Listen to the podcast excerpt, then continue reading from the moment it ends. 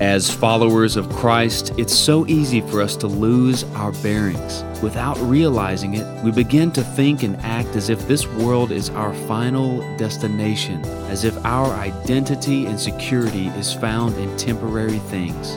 However, the Apostle Peter tells us that we are elect exiles looking forward to our future hope at Christ's return. Regardless of our current circumstances, our identity is in Christ. Welcome to the Radical with David Platt podcast, the latest sermons from teacher, author, and pastor David Platt delivered weekly. As always, you can find thousands of more gospel centered, nations minded resources over at our website, radical.net. Well, in today's message from 1 Peter chapter 1 verses 1 through 3, David Platt urges us to find our security and our hope in Jesus Christ and his salvation. Here's Pastor David Platt with a sermon titled Elect Exiles from 1 Peter chapter 1. Well, if you have a Bible, and I hope you or somebody around you does that you can look on with, let me invite you to open with me to 1 Peter chapter 1, 1 Peter chapter 1.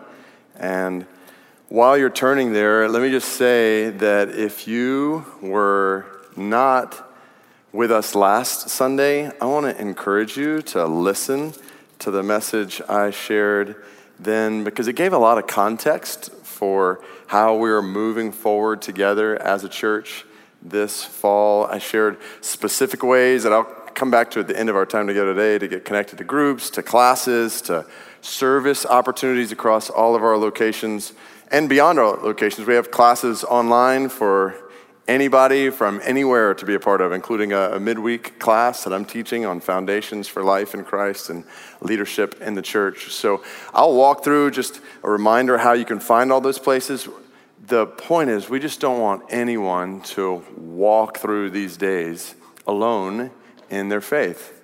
Like it's vitally important, one of the pictures we showed last week, just to get and to stay connected to each other. Then last week, I shared how we're going to begin a new series today through the book of First Peter and the Bible. So, a series that we are titling United by Hope. So, picture the ropes that guys on stage last week with me here were holding. We talked about how we have various disagreements about different things in the church, but we are united together around Jesus and His Word.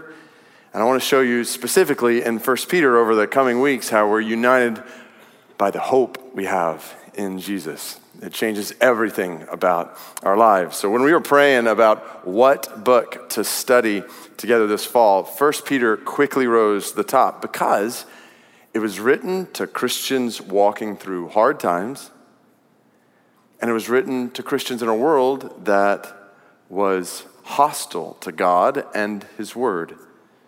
And as we look at our lives and the church right now, I'd say we're walking through unusually hard times, the effects of a historic pandemic still weighing on people in so many different ways.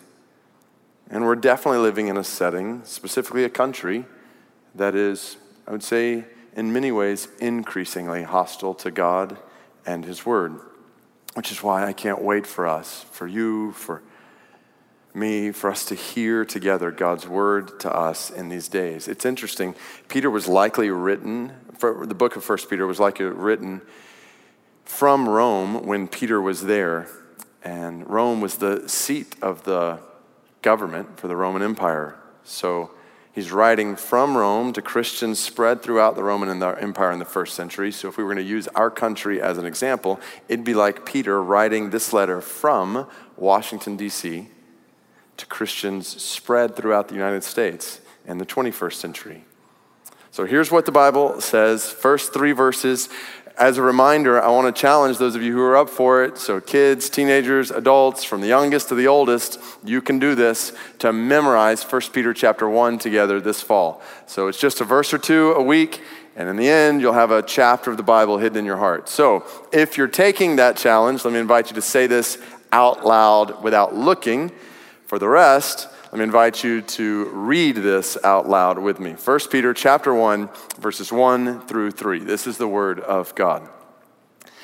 Peter, let's say it out loud together in this room and wherever you're joining, Peter, an apostle of Jesus Christ, to those who are elect exiles of the dispersion in Pontus, Galatia, Cappadocia, Asia, and Bithynia, according to the foreknowledge of God the Father, in the sanctification of the Spirit, for obedience to Jesus Christ, and for sprinkling with his blood. May grace and peace be multiplied to you. Blessed be the God and Father of our Lord Jesus Christ. According to his great mercy, he has caused us to be born again to a living hope through the resurrection of Jesus Christ from the dead. All right, we'll stop there today. Will you pray with me? God, please help us to understand the wonder of what you just said, of what you are saying to us today amidst all that's going on in our lives and in the world around us. Please do in the next few minutes what only you can do through your spirit and your word. Would you please unite us around the hope we have in Jesus? And God, I pray that in the next few minutes there might be some listening who experience hope and life in Jesus for the first time today. Only your spirit can do these things. So we pray that you would supernaturally speak to us right now. In Jesus' name, amen. Who are you? So that's the question I had to answer. First moment of coaching my kids' sports teams this fall. So I'm coaching two flag football teams and helping coach a soccer team, fully masked, by the way, and wearing out hand sanitizer all throughout practice and games. So, at our first practice, we had to come up with a team name, which is a stressful exercise with a bunch of kids and a bunch of opinions.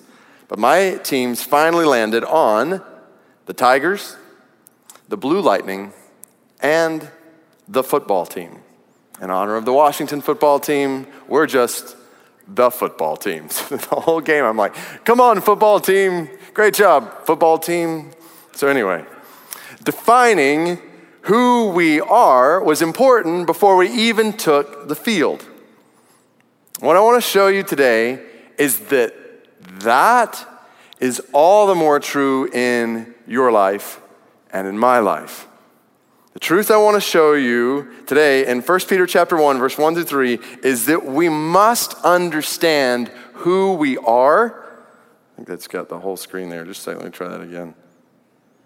We must understand, there we go, who we are before God in order to understand how to live in this world. So, let me say that again. You might write it down. We must understand who we are before God in order to understand how to live in this world. So, this is true for all of us, regardless of whether or not we are Christians, followers of Jesus. Over the next few minutes, though, I want to speak specifically to Christians. I want to show you, I hope, in a way that soaks into your heart as you are listening, God's answer to the question who are you? I want to show you who we are, basically, what God says our team name is. Because the answer to that question is really important. I was trying to think this week of how to picture this and thought of an illustration. It is not a perfect illustration, it will break down at many points, but I hope it will be helpful. So, let me introduce you to Kemba Walker who is going to join me up here throughout our time together. So, standout college basketball player at the University of Connecticut, scoring more points his junior year than anyone else in college basketball, appearing on the cover of Sports Illustrated magazine. Left college early for the NBA, where he was drafted in the first round by, so let me pull out a jersey from over here. He was drafted by the Charlotte Bobcats. So let's put this Charlotte jersey on Kemba and try not to knock him over. Now, as I put this jersey on Kemba, oh no, I think I've got him in his arm. Just a second there. There we go. Okay. So, as I put Kemba's Charlotte jersey on, let me tell you a little bit about the Bobcats. They have the honor of being the worst team in the history of the NBA. Like no other team has ever been as bad as the Charlotte Bobcats. Specifically, in the first season that Kemba Walker was on the team, in that season, out of 66 games, the Bobcats won seven of them. That year, they had both a worse offense than every other team and a worse defense than every other team in the NBA. Not a good combination. They were so bad that the next year they announced they would change their team name to the Hornets. But that did not help. Over the next seven seasons, Kemba Walker was on a team that never once won a playoff series, a part of a team that never once even competed for a championship, a team that has never had a player in the Hall of Fame who played most of their seasons for that team. But then, last year, something happened. Kemba Walker was traded to another team. So let's take off his Bobcats jersey and let's see what team did he go to? Kemba Walker was traded to the Boston Celtics. So, as I put this jersey on, let me tell you a little bit about the Boston Celtics. Jersey a little smaller. Kemba did not shrink in the process, but the jersey size is not exactly the same. The Celtics. So, in contrast to the Bobcats, the Boston Celtics are the most successful team in the history of the NBA. They have won more championships than any other team. They have more players in the Hall of Fame than any other team. In other words, Kemba Walker went from being on the worst team in the history of the NBA to being on the winningest team in the history of the NBA. And everything changed when he put on this jersey. To the point where last night, Kemba Walker was playing in the NBA Conference Finals with Hall of Famers looking on instead of sitting at home watching them on TV without anyone looking on. Now, you say, what does this have to do with 1 Peter 1 and my life? And an answer to that question, if you are a Christian, I want to show you today that the team you are on, according to 1 Peter 1, changes everything about how you understand, view your life in this world. That if you will realize what team you are on, what jersey you are wearing, it will totally change everything in your life in this world and the way you view this world. How you view other people, how you view your job or school, how you view the news, sports, politics, arts, possessions, everything. I would go so far as to say that most, if not all, of our struggles in life, individually and together as a church, come from forgetting what team you and I are on. So, what is our team name? And by the way, I'll offer a quick but important caveat here. Like one of the limits of this illustration, using team language, I'm not trying to picture Christians in opposition to or competition with other people on other teams in this world. So don't take this illustration that way. I'm just like just driving at who God says we are. And for those of you who may not yet be Christians, I want to show you who a Christian is, I hope, in a way that you might say today, I, I want to be that. So, with that caveat, on this first day in 1 Peter, what is our team name? And here it is, right there in 1 Peter chapter 1, verse 1. Peter, an apostle of Jesus Christ, to those who are elect exiles. So let's, let's actually make that all caps. Elect exiles. That is, according to God, our team name. Has a nice ring to it, doesn't it? Not the Charlotte Bobcats or the Boston Celtics. You, Christian, right where you are listening right now, you are on the elect exiles. And I so want you to realize what it means to be a part of this team. So, four things that are true of everybody on this team. You write, write these down. Four things that are true of you, who you are as a follower of Jesus. So, one, as part of the elect exiles, you are, and I'll write it up here, you are a stranger in a foreign land. You are a stranger in a foreign land. That's what this word exile means. Different Bible translations use different words here. Some say exile, some say foreigner, some say stranger, some say alien. The whole con- concept is you're a temporary resident in a foreign place. Like you're a citizen of another country and you're living for the time being in a foreign country, but you're not in your homeland. You actually long for your homeland, yet you live in this foreign land. And of course, you honor and you respect people, the customs of that land, but you don't adopt everything that foreign country does because you don't ultimately belong there, which is hard.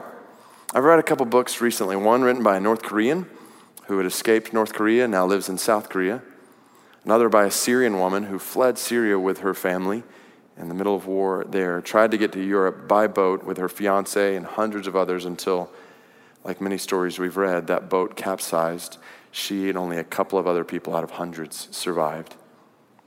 And to hear both of them share, this North Korean man, Syrian woman, about how hard it is to live in a land where no one understands you.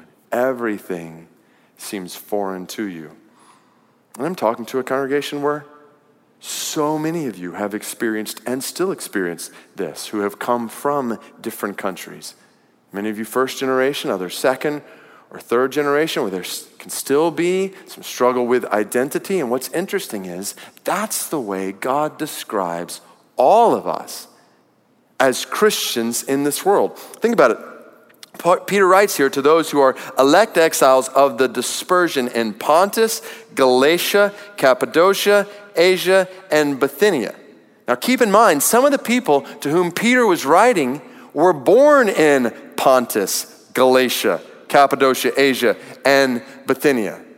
Like they were citizens of the Roman Empire in those places.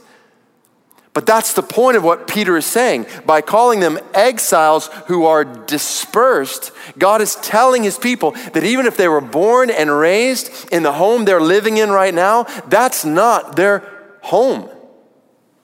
It's not their homeland. They have a different home in a different homeland. They may be temporary citizens of these parts of the Roman Empire, but they're foreigners there. Their citizenship is elsewhere in another country, to use language from Paul in Philippians chapter 3 that we looked at this summer. Their citizenship is in heaven.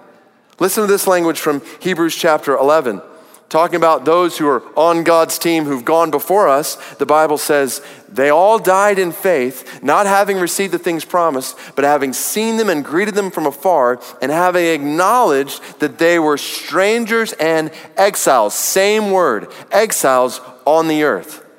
For people who speak thus make it clear they are seeking a homeland, like another homeland. If they had been thinking of that land from which they'd gone out, they would have opportunity to return. But as it is, they desire a better country, a heavenly one. Therefore, God is not ashamed to be their God, for he has prepared for them a city, a whole nother place.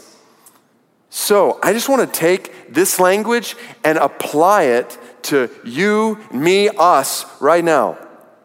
Here in 1 Peter chapter 1, verse 1, God is saying to us in this gathering, particularly as McLean Bible Church in Metro Washington, D.C., God is saying to us, okay, today to all the foreigners living in Fairfax County,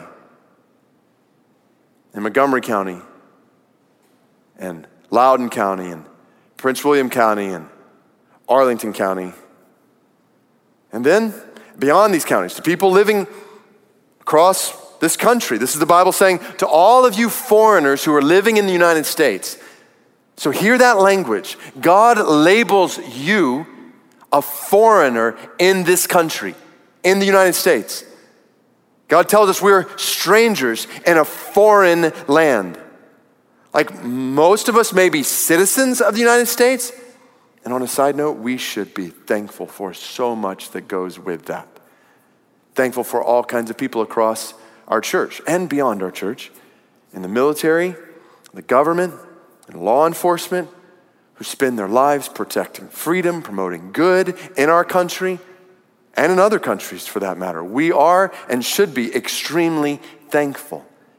Yet, our citizenship in this country is extremely temporary, meaning we're foreigners in the United States because we belong to another country. We have another homeland that we long for and fight for and live for far more than this one. That's why in this book on voting that I wrote, amidst all the rhetoric in an election season from all sides, all sides, I encourage us just to guard our hearts because the ultimate aim of our hearts is not the good of our nation. As much as that's a good desire, it's not our ultimate aim. It would be our ultimate aim if our ultimate citizenship and allegiance were here, but they're not. Like we're only here for a little while. We are foreigners here. Our ultimate allegiance and citizenship are in another country, a heavenly one, which means our ultimate aim is not the good of our nation. Our ultimate aim is the spread of the gospel and the glory of our God in our nation and to all the nations. Now we're starting to see how our understanding of who we are changes the way we view the world around us and live in it. It'd be like Kemba Walker going back to Charlotte as part of the Celtics. And when he gets there, he starts playing like he's on the Bobcats. His coach would be like, dude, you're not a Bobcat. Remember, you don't want to be a Bobcat, it's not your team.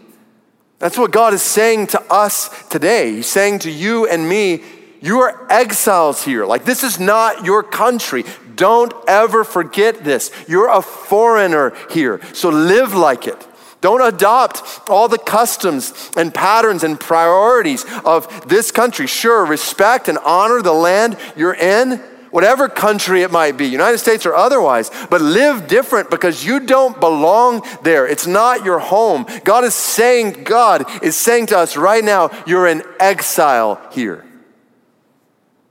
And you're not just exiles, you're elect exiles. Oh, this is good. So think about what this means. What, what makes us exiles? What makes you a stranger in a foreign land? And the answer is the election of God. That's the word he uses elect. So, second thing to write down, this will take us into verse 2. As part of the elect exiles, what makes you a foreigner in this country, in this world, is that you are, so let's go to verse 2. You are, I'll write it here at the top, eternally, this is what it means to be on this team, an elect exile. It means you are eternally loved by God the Father. You are an elect exile according to the foreknowledge of God the Father. So elect. Let's think, let's think about this word. It's common to us right now, this season in our country, to choose someone. And the jaw-dropping reality of 1 Peter chapter 1 is that God the Father has elected, chosen you to be on his team. Which begs the question why? This is another place where our Kemba Walker illustration breaks down because the Celtics chose Kemba Walker to be on their team because Kemba Walker is a really good basketball player. They wanted him because of his performance. But that's not why God the Father wanted you or me. You say, well, how do you know that? Well, two reasons. One, your performance and my performance has not been and has never been worthy of being chosen by the holy God of the universe. In fact, everything in our performance has shouted, You don't want me to God. Because we have shouted to God, We don't want you. Every one of us listening right now has rebelled against God. This is true of every one of our hearts. All of us have run from God's ways to our own ways. And if God let us continue in the path we choose, then we would all be on a road right now that leads to eternal separation from Him in judgment. And to think any differently is to be deceived about your own heart. But thankfully, God chose to rescue us from that road. And this is the other reason we know it was not based on our performance because the Bible said God chose, elected us according to his foreknowledge. So, what does that word mean? Foreknowledge. Does that mean just God knew in advance that we were going to choose him? No. This word means that God decided long ago, before you were even born, before you even stepped foot on the court of life, God decided to love and pursue you.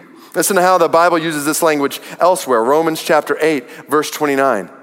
For those God foreknew, same word there, he also predestined to be conformed to the image of his son. God destined you to be saved from your sin by his son Jesus. So if you're not a Christian, let me pause here and just make this really clear. How is this possible for us and our sin to be destined to be saved from our sin? That's only possible through what Jesus, the Son of God, has done on a cross. We've all sinned against God, and God has sent his Son Jesus to pay the price for all of our sin against God. He's taken the penalty, the judgment due all of us in our sin upon himself. He died on a cross and then he rose from the grave, conquering sin and death, so that anyone, anywhere who trusts in Jesus can be forgiven of all their sin and restored to relationship with God experiencing his love. And that's what, so Ephesians chapter 1, verse 3 puts it this way Blessed be the God and Father of our Lord Jesus Christ, who has blessed us in Christ with every spiritual blessing in the heavenly places, even as he chose us in him. It's talking about Christians, chose us in him before the foundation of the world, that we should be holy and blameless before him. In love, he predestined us for adoption to himself as sons through Jesus Christ, according to the purpose of his will, to the praise of his glorious grace. Did you hear that? Before the foundation of the world, God chose to love you. God destined to adopt you as his child to save you from your sin.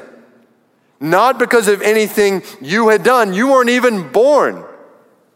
Not because of anything you would do, because you rebelled against him as soon as you had the opportunity. The only reason you're on God's team, in God's family, is because of his glorious grace. You're an elect exile because of his foreknowledge, his grace. This is so foundational for every Christian to realize that you are on the team not because you made it with your performance, but because God called you by his grace. I love the way Charles Spurgeon, one of my favorite pastors in history, describes this. He describes the moment when he first realized what it means to be elected by God, loved by God. He said, When I was coming to Christ, I thought I was doing it all myself. And though I sought the Lord earnestly, I had no idea the Lord was seeking me. I do not think The young Christian is at first aware of this. I can recall the very day and hour when first I received the truth of election in my own soul. And I can recollect how I felt I had grown on a sudden from a babe into a man, that I had made progress in scriptural knowledge through having found once for all the clue to the truth of God.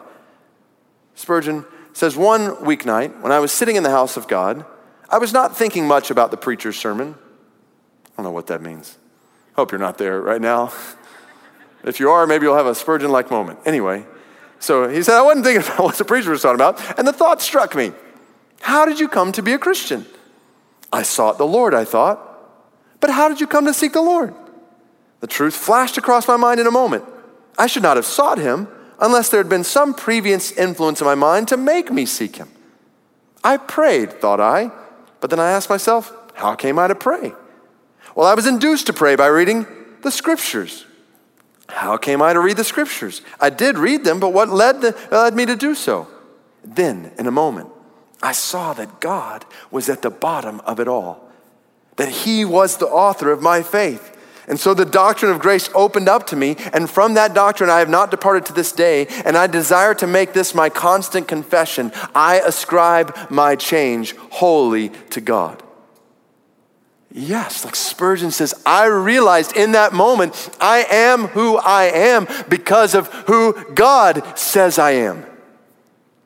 And that changes everything. This fundamentally defines, just let it soak in in your heart. This fundamentally defines who you are in a world that tries to define you in all sorts of other ways. Hear this loud and clear. No one and nothing else defines you. Your job does not define you. Your net worth does not define you. Your possessions, your house, your car do not define you. Your physical appearance does not define you. Your ethnicity does not define you. Your nationality does not define you. Your political party does not define you. Your marital status does not define you. Your past does not define you. Your critics do not define you. The God of the universe says, I define you, and you are loved by me. And he says, I have loved you. Let it soak in. Just hear these words from God to your heart right now. He says, I have loved you from before time even began.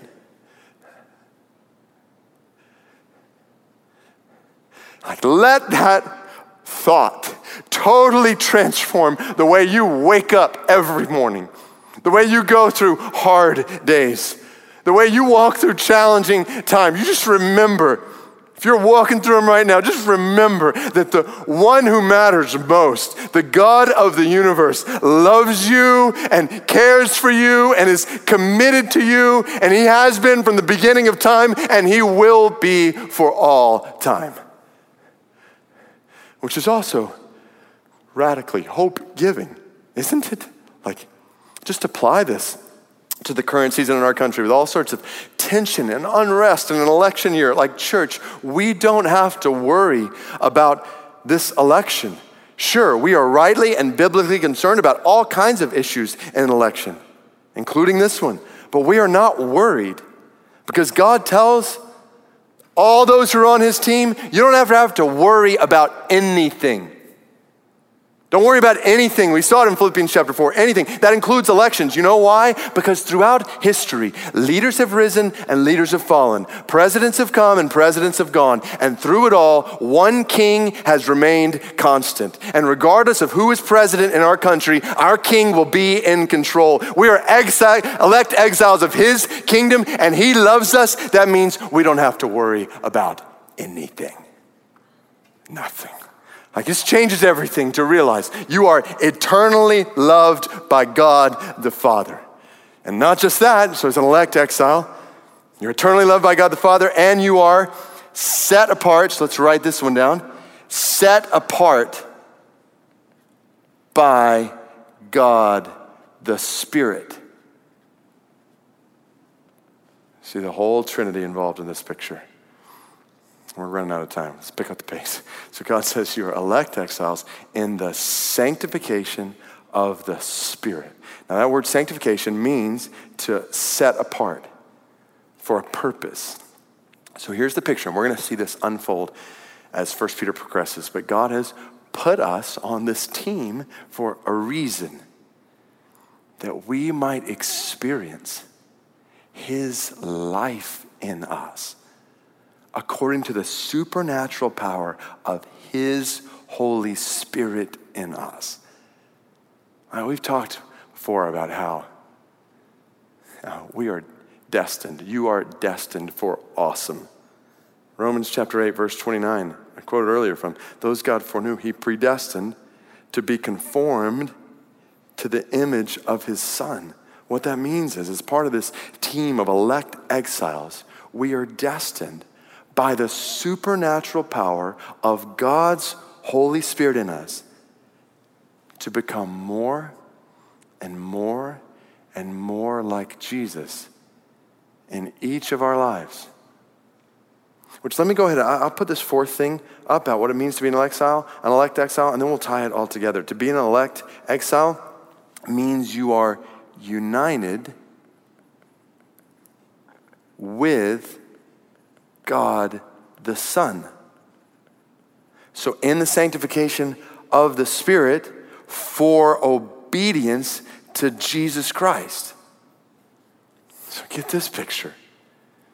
You're loved by God the Father, as a stranger in a foreign land, loved by God the Father, set apart by God the Spirit to experience life with God the Son and obedience to Him. So just think, think this, like put it together like practically. Like the more we become like Jesus, the more you become like Jesus, the more you experience the abundant life God has created you to live. The more you become like Jesus, the more you experience the supernatural fruit of His Spirit in you. The more we become like Jesus, the more we experience love and joy and peace and patience and kindness and goodness and faithfulness and gentleness and self control. Like, who among us doesn't want all of those things in ever increasing measure? And, and this is what we're elected for to experience life like this a life united with Jesus in all of his humility and integrity and purity and compassion and mercy. Right? And isn't this not just what we want? Isn't this what we want to live before others with in this world? And this is what we want to give to others. Like the greatest gift I can give my wife and my kids is to look more like Jesus tomorrow than I do today. That's their greatest need for me as husband, as dad. Your spouse, your kids, your parents, their greatest need from you is for you to look more like Jesus. The greatest need your coworkers have, your neighbors have, is for you to look more like Jesus, to live more like Jesus, to love more like Jesus. This is good for us. This is good for others. A life united with Jesus, walking with Jesus. Yet, we all fall short, don't we? I do. You do. We all do. And that's what's so beautiful about this last phrase. And for sprinkling with his blood. Uh, we, we don't have time to go back to Exodus chapter 24 today, see the background here. But when God's people entered into covenant relationship with him, blood was sprinkled over them as a picture of God's faithfulness to them, even when they would be unfaithful to him.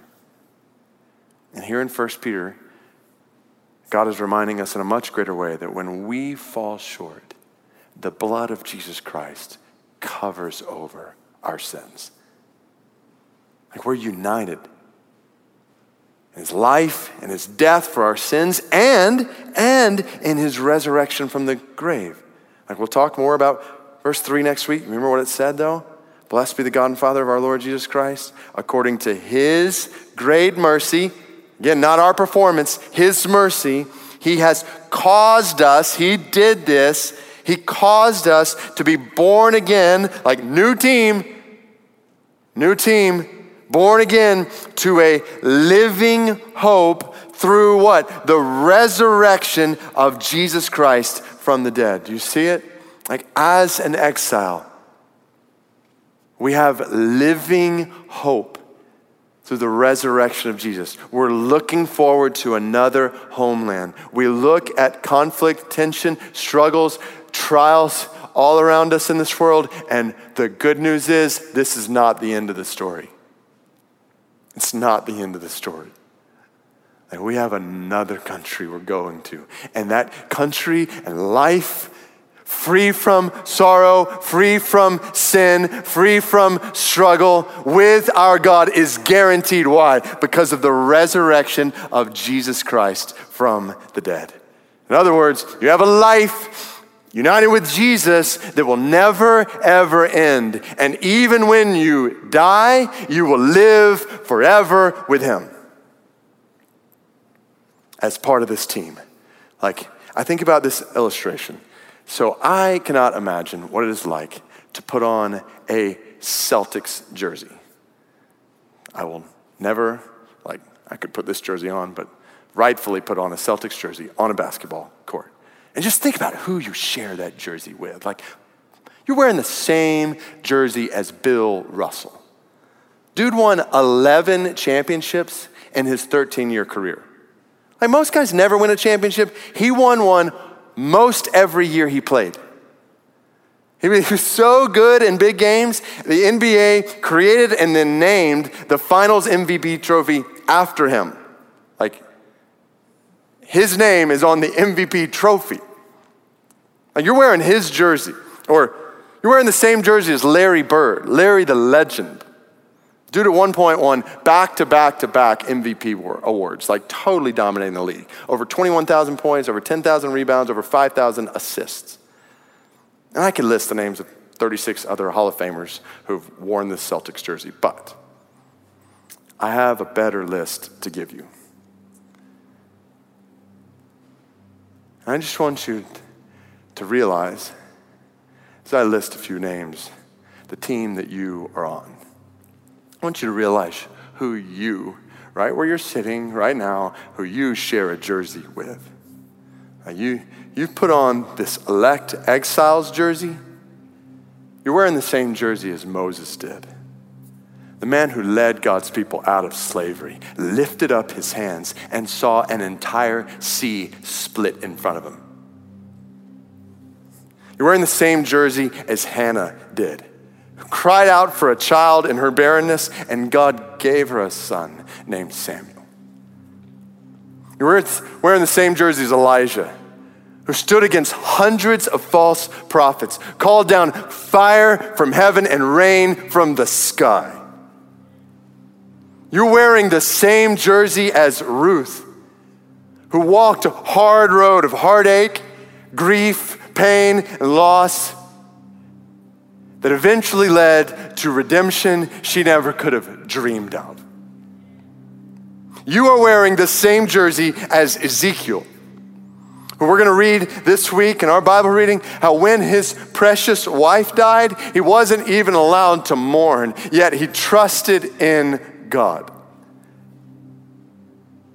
You're wearing the same jersey as Peter, as James and John and Mary and Martha, who saw Jesus, who sat at his feet, who walked at his side, who watched him die, then gave their lives spreading his love. You keep going, you're wearing the same jersey as Polycarp. He was 86 years old when he was taken to the stake, told to worship the Roman emperor or burn. He said, How can I blaspheme my King and Savior? You threaten me with fire that burns for a season, and after a little while is quenched, but you are ignorant of the fire of everlasting punishment that is prepared for the wicked. So they set him ablaze, and he prayed, I bless you, Father, for judging me worthy of this hour, that I might share the cup of Christ. You're wearing the same jersey as Perpetua, 22 years old. She had just had a baby when she was in prison for becoming a follower of Jesus. She refused to recant her faith, and they threw her to wild beasts in the arena. And I could go on and on and on and on with name after name after name in history, and all of them, all who've worn this jersey, have realized that they were strangers here. They were living for another land because they were being led by another king. But captain of this team the ultimate elect exile, Jesus, God in the flesh. 1 Peter chapter 1 verse 20 says, "Foreknown by the Father, sent as the Son to pay the price for sinners like you and me, to die on a cross, and then 3 days later our captain rose from the grave. Captain of our team has conquered death, and before he ascended into heaven, he commissioned his team to make his love and his grace and his glory known to the ends of the earth, and this this is the team you're on. And they're all up in heaven right now, all of them cheering you on in the middle of a pandemic, in the middle of whatever you're walking through, they are cheering you on and me on. And they're saying, Don't forget who you are. You are eternally loved by God the Father. You are set apart by God the Spirit. You are united with God the Son. So live as a stranger here in this world. Don't live for what this world lives for. No, put all your hope, all your hope, all your hope every day all your hope in the world to come. And in the process, church, don't forget, you're on the same team. We're on the same team. We're elect exiles, united by hope. So will you, will you pray with me? Will you bow your heads with me? I just. Uh, I want to ask you, first and foremost, just with your heads bowed, wherever you're sitting in this room or listening somewhere else, like,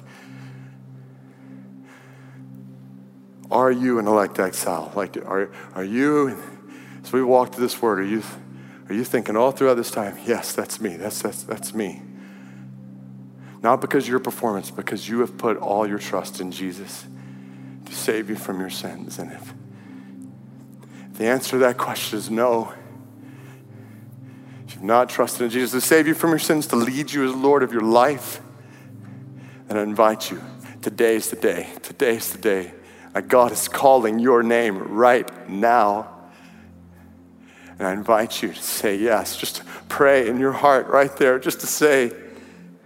And Christian, just pray for those who are experiencing this work of the Spirit in their hearts right now. Just pray you want to trust in Jesus, say, God, I, I have turned from your ways to my ways. I have rebelled against you, but today, today, I trust in what Jesus has done on the cross for me. Today, I believe that He died for my forgiveness he died so I might have life. So today I receive that life. Today I receive your love. Today I experience by faith in you living hope. Oh, I urge trust in Jesus. And then for all who have, God, help us. Help us to realize, to remember every moment, every morning we wake up, every everything we do, every single word we speak, word we type, thought we have, desire we have, decision we make, action we take, help us to do it all as elect exiles, as strangers here, loved by you and set apart by your Spirit united with Jesus. May his life be ours, individually and together as a church, in ever increasing measure. We pray. Please bless our time in 1 Peter together toward that end.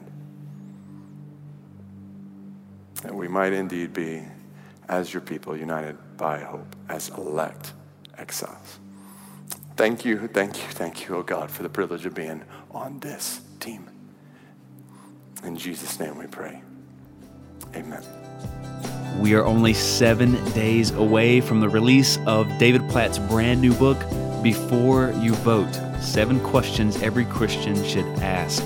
Election season is obviously right around the corner here in the U.S., and our current political climate certainly presents unique challenges for Christians. And so, in this new book, David urges every Christian to ask these seven critical questions before even casting a ballot. Questions that are based on biblical truths and not political talking points. It's nonpartisan, practically helpful, and most importantly, biblically saturated. As I mentioned, we are seven days away from the official release of Before You Vote, but you can pre order your copy right now at radical.net. Well, that's all for today's episode. I'm your host, Thomas Bowen. Until next time, join us there at radical.net.